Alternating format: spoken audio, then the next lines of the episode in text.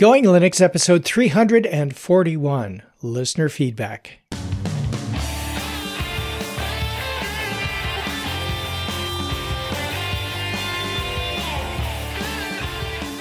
Welcome to the Going Linux podcast. I'm your host, Larry Bushey. And I'm your co host, Bill. Whether you're new to Linux, upgrading from Windows to Linux, or just thinking about moving to Linux, this podcast will provide you with valuable information and advice that will help you in Going Linux. We hope that you'll find this and all of our episodes helpful in learning about Linux and open source applications and using them to get things done. If you want, you can send us feedback at our email address at goinglinux at gmail.com or leave a message at our voicemail at 1 904 468 7889. Today's episode Listener Feedback. Hey, Bill. Hello, Larry. Welcome back. Thank you. Internet Yeah. problems, as usual. Yeah. So hopefully that's been resolved, or at least resolved enough that we can record here. yes. I don't think they want me to go fix their problem because I'm going to take a sledgehammer. That'll fix it. Fix it for good, permanently. This looks Oh like it can be hit. goodness. There, works. Done. yeah. Smack that transmitter. Please uh, send a file in my cake when they send me to prison. Absolutely. You know, that might be a felony because it's broadcast radio or something. I don't know. Eh, Whatever. It comes under FCC rules. yes. Uh, Uh, I need new. I need my my last co-host is now in jail. Please, uh, prison. Please send. I, I'm doing auditions for new ones. yep. Yeah. yeah, All right. that's not going to happen. That's not going to happen, Bill. Nope. It's going to work. I have faith. Well, about Yes. as far as I can throw my car. Anyway, Yeah. let's get this thing recorded before it decides to make a liar out of both of us. Okay, let's do that. We'll start with uh, an email from Jeremy, who wrote about episode 335. Hi, guys. I know I'm kind of late to the party, but I try to listen when I can, which isn't as often as I would like to. A listener wrote in talking about backups that needed to be less archaic. I found a tremendous open source backup program that requires a little setup, but the usability is incredibly easy and fairly well documented. UrBackup is open source backup server with Linux, Windows, and Mac OS clients to let you configure your backups from a web interface on the server and backup over LAN or that's local area network for those of you not familiar with it and or internet connection. The software works so well that I run an internet-based instance that backs up several commercial clients uh, the one caveat being that it does not do image based backups of Linux operating systems. However, it does do a file, incremental file, and image and incremental image backups. When I say it requires a little bit of setup, it's not terribly difficult to set up. The Linux server and the documentation for compiling the Linux client is very well done. If you're downloading a client for a Windows or Mac PC, the server provides a pre configured executable. I feel like this is very underrated and little known software that is under active development and works phenomenally. Jeremy. Jeremy didn't provide a link for the show notes uh, for this UrBackup, but we'll take a look and see if we can find it and include a link. The Google knows everything. Exactly. Have you heard of this stuff, uh, Bill? UR I haven't. backup? I'm kind of interested to see yeah, how it works, though. Okay, well, let me see if I can find it real quick here. UrBackup. Just, uh, yeah, there it is. It's UrBackup. UrBackup. It's, it's not U space R. Yeah, it's U R B A C K U P E. It is downloadable. It, it I'm trying to figure out if it's open source. Yes, it is open source client server backup system. Okay, we'll have to take a look at that and we'll have a link in the show notes. And if any of our going Linux minions have tried it out already, let us know. All right. Our next email comes from Greg, who wrote, Hi again, Larry and Bill. After listening to episode 325 about Nuke and Pave versus rolling release, I noticed in the discussion about removing cruft that uh, that the command line command sudo apt-get autoclean was not mentioned. I suggest you read the man page as it describes what clean and in particular autoclean does in getting rid of archived cruft. From the command line, type minus the quotation marks man apt-get grep dash 7 autoclean. That should filter it down to essential information. There's a lot in that particular man page, 73 Greg. I've heard of auto cleanup, but it didn't come into mind when we were talking about that. Yeah, that's true. And I pulled up the man page as you were reading his email, and it says AutoClean and the AutoClean alias since version 1.1. Like clean, AutoClean clears out the local repository of retrieved package files. The difference is that it only removes package files that can no longer be downloaded and are largely useless. This allows a cache to be maintained over a long period without it growing out of control. The configuration option apt clean dash installed will prevent installed packages from being erased if it is set to off. Hmm, okay. So there you go. Thanks, Greg. Yeah, thanks, Greg. And Greg provided some additional feedback. Hi, Larry and Bill. I just listened to Going Linux episode 324 listener feedback. Yeah, I'm a little behind. I was amused by the specifications to run Ubuntu on a quote old machine, as old as five years old. Oh wow, a minimum of 9 to 16 gigabytes of drive space and 1 gigabyte of RAM. I've just scrapped out a computer that I took out of service a couple of years ago, but it still works fine. It had a BIOS update of 1998, a 350 megahertz Pentium 2 CPU, 320 megabytes of RAM, and a 10 gigabyte hard drive. It ran Crunchbang Linux, now BunsenLabs Linux. I used it in my workshop to play music from my home network server or something online like Pandora. It didn't have the horsepower to view any videos, but was suitable for some web browsing or email. With no graphics processor, every time Pandora would blast out another commercial image, the music would stop momentarily as the CPU ran at 100% trying to process the changing video image. An ad blocker plugin for Firefox helped a lot, but mostly the music came from my local network collection. It got replaced by a 550 megahertz AMD K7 CPU based computer with 512 megabytes of RAM that was only a couple of years newer. It worked better, but I've scrapped it too after replacing it with still another quote old computer. I have a plethora of old or cast off defenestrated machines.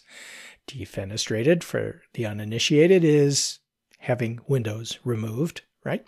I don't think any of them are newer than five years old.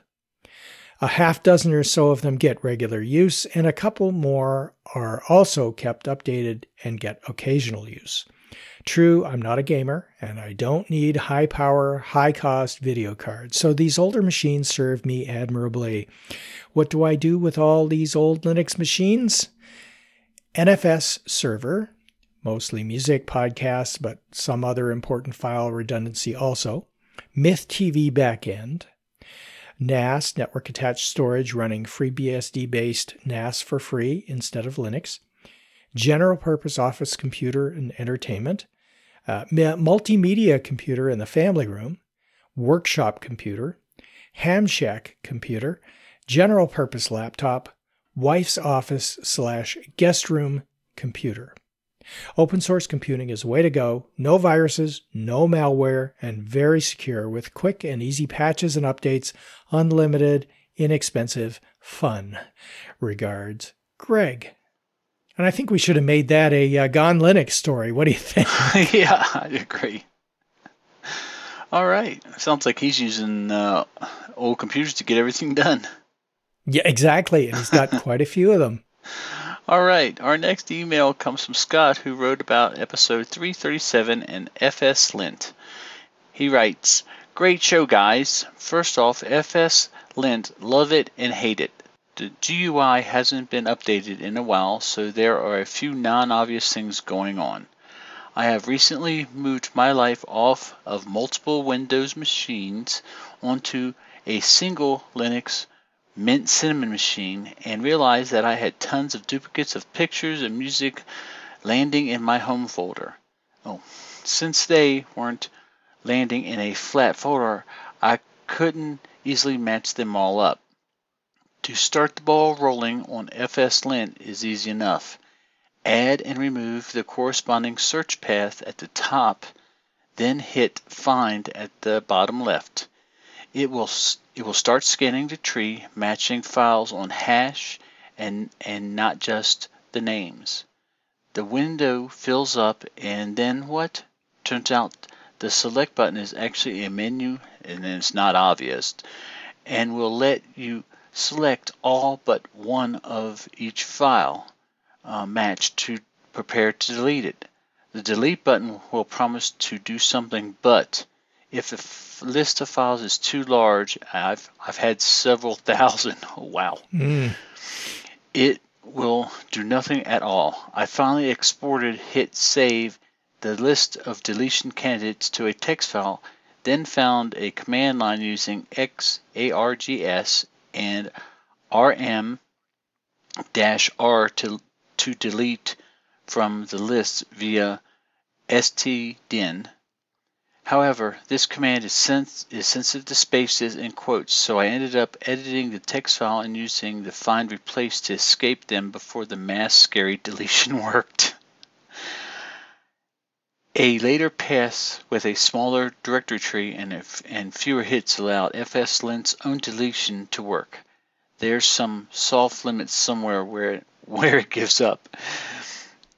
It feels unfinished, but it sort of did the job. Second, I know the topic of backups has come up and gone a few times, but I wanted to add a vote for Borg Backup. This successor slash fork to Attic has me hooked. Following up from my last message, I have given Mate a try, but the menu action was killing me, so I went with Cinnamon. So I exported my home folder using tar, wiped and installed Mint, then restored home. There had to be a better way, and I stumbled across Borg Backup. Truly awesome. This quasi time machine sort of thing backs up everything up as compressed hashes, then subsequent backs up just compare hashes. If you rename or remove a file, it doesn't change the archive size. It will also only back up the parts of the files that have changed, such as virtual disk images. My 160 gigabyte home folder backs up on a cron job every hour and deletes old archives. The whole thing happens under 5 seconds on a USB 2 backup. You can even delete any backup points. Oh, you can also mount the backup archive under Fuse and go back in time to any point and retrieve the files. Do I sound like a commercial? This is awesome. If someone makes a good uh, GUI for it and hooks it into cron, it'd win. Final note, my brother and his wife have an all-in-one there had for several year, years with an AMD Duron and 2 gigabytes of RAM. At, this, at, some point, Windows 10 came along for free and usability went to zero. the CPU remained uh, pinned all the time. I haven't moved their their life off of it yet, but I gave them a spare Dell laptop I had, put Ubuntu Mate on it, added your new book, and wrapped it all up, making new Linux converts a little at a time. Scott, KA9YWO. Wow. Thanks, Scott. Uh, yeah, thanks. And uh, thanks for including a copy of my book on their installation. That's great. Shameless plug can, inserted. Yeah, shameless plug. Yes, of course we'll have a link to that in the show notes. Um, but uh, uh, anyway, uh, yeah, that uh, that all-in-one computer sounds like a perfect match for uh, Linux installation as well. So, while I'm sure while they're using your Dell laptop that you've loaned them, you're going to be putting Ubuntu Mate on their uh, on their and their all-in-one for them so that they can actually use it. Yeah, that free Windows 10 upgrade yeah, that wasn't really see, free. See, see how that free goes for you, right? Yeah. Okay. That's one of the reasons why a lot of people switch from uh, Windows to uh, Linux. Is that uh, so? Scott, thanks. That that was great. Uh, that was a great story as well. Thanks. All right. Uh, our next email is from Serge. He has a suggestion for Chris about configuration management. Hello. I would recommend Webmin, which has a gazillion modules to manage a system and the configuration files. Here is the link, and we'll include that in the show notes. Of course, best regards, Serge. Thanks, Serge. Wow. Webmin. A gazillion. Gazillion. Yeah, that's a lot. Yeah. I think. yeah, I've used Webmin as well on some. Um, I forget what it was. It I think it was on a web server of some sort, and Webmin is one of the very popular uh, graphical user interface, uh, browser-based interfaces for for servers. So yeah, good uh, good suggestion there, and uh, we'll include a link in the show notes, of course. Our next email comes from Daniel, and Daniel is curious about our Skype replacement. Hello, Larry and all. Oh wow, I didn't even get a mention in that one. Well, okay. you're in that. You're oh, it's, okay. It's not. It's not y'all, but yeah, it's all.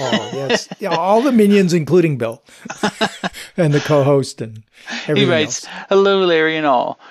What program and links are you using to talk back and forth on? Here's a reason not to use Skype again, and it includes a link uh, from 9 to 5 Mac, and we'll include the link into in the show notes." but mm-hmm. uh, it's called Discord, and uh, it seems to work pretty good. It, it's not perfect, but it's it's as good or as uh, Skype, uh, and it's uh, uses some open source codecs. It's not an open source program, but it does use uh, open source codecs, and it seems to work pretty well. Mm-hmm. Yeah, has everything absolutely. we need.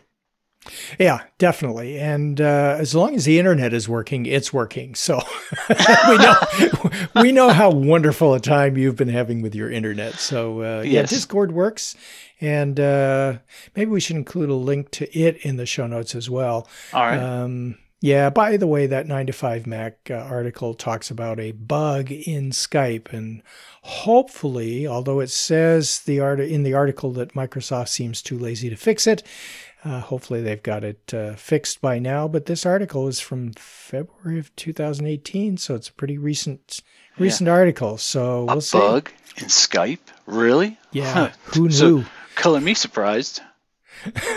Not. George, also known as George in Tulsa, wrote about using a Synology and the setup. Uh, Lucky me, George wrote. When I was trying to puzzle out why the Synologies at work did fine with Macs I wanted to retire, but not the new Linux machines, I stumbled onto a very useful setup guide that was free on Kindle Unlimited. Well, I subscribed to Kindle Unlimited anyway. I'm pretty sure this is the same book, Synology NAS Setup Guide, based on DSM 6.1 Kindle edition by the author Nick Rushton. All right, we'll see if we can find a link to that. Oh, he provides a link to that. What a guy. Thank you, George. Not free anymore. Then Synology is much more popular. The guide is well worth the $8.99 price, since, especially to someone like me who is faced with a myriad of possible conflicting setup elections, clicks and no real idea of what the cryptic phrases describing the option mean. The main trick in my case was authorizing NFS access for Linux.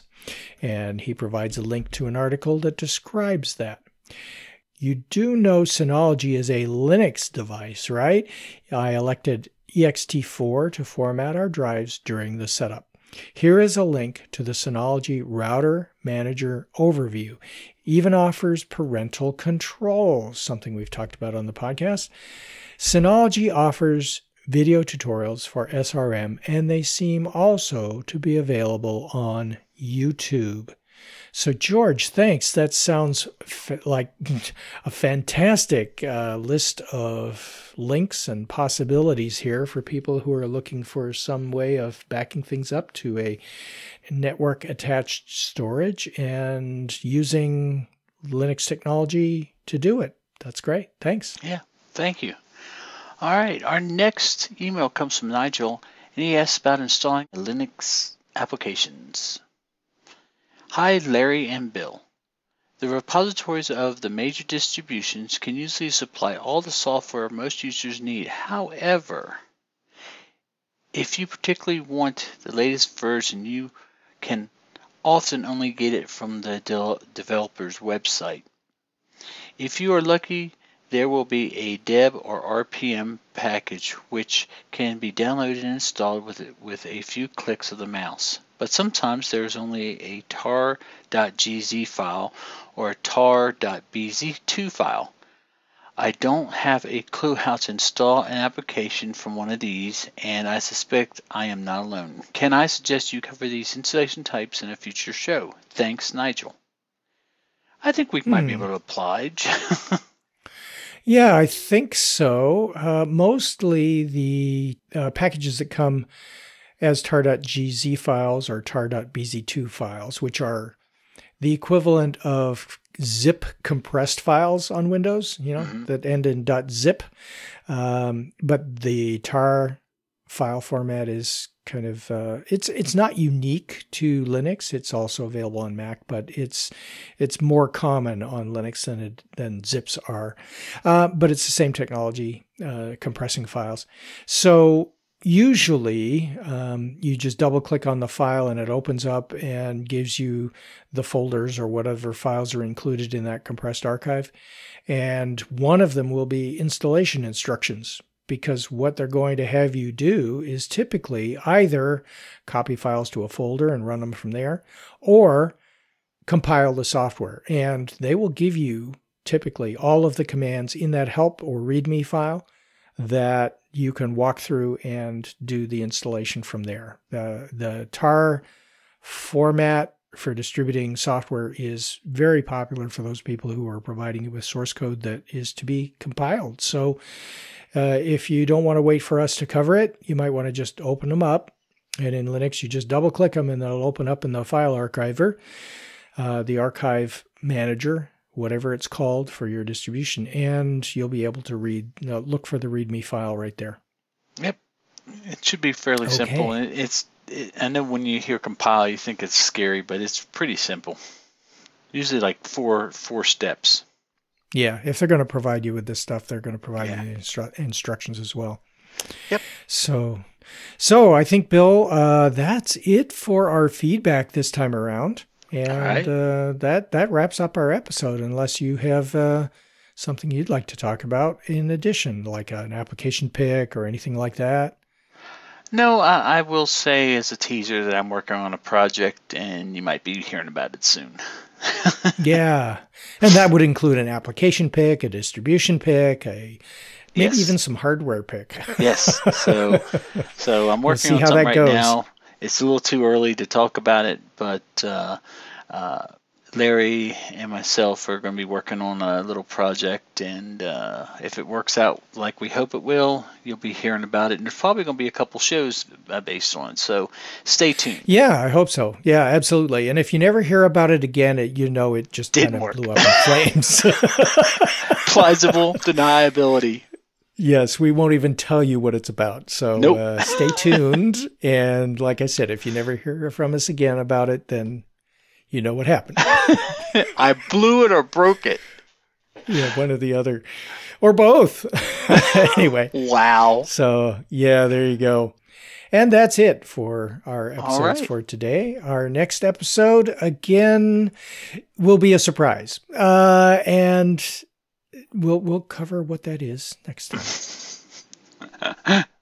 Until then, you can go to our website at goinglinux.com for articles and show notes, as well as links to download and subscribe. We are the website for computer users who just want to use Linux to get things done.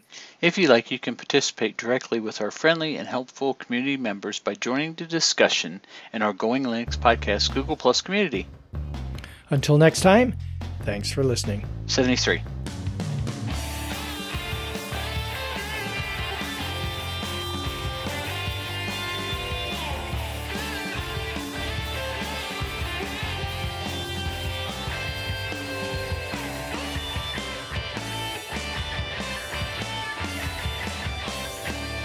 Music provided by Mark Blasco at podcastthemes.com.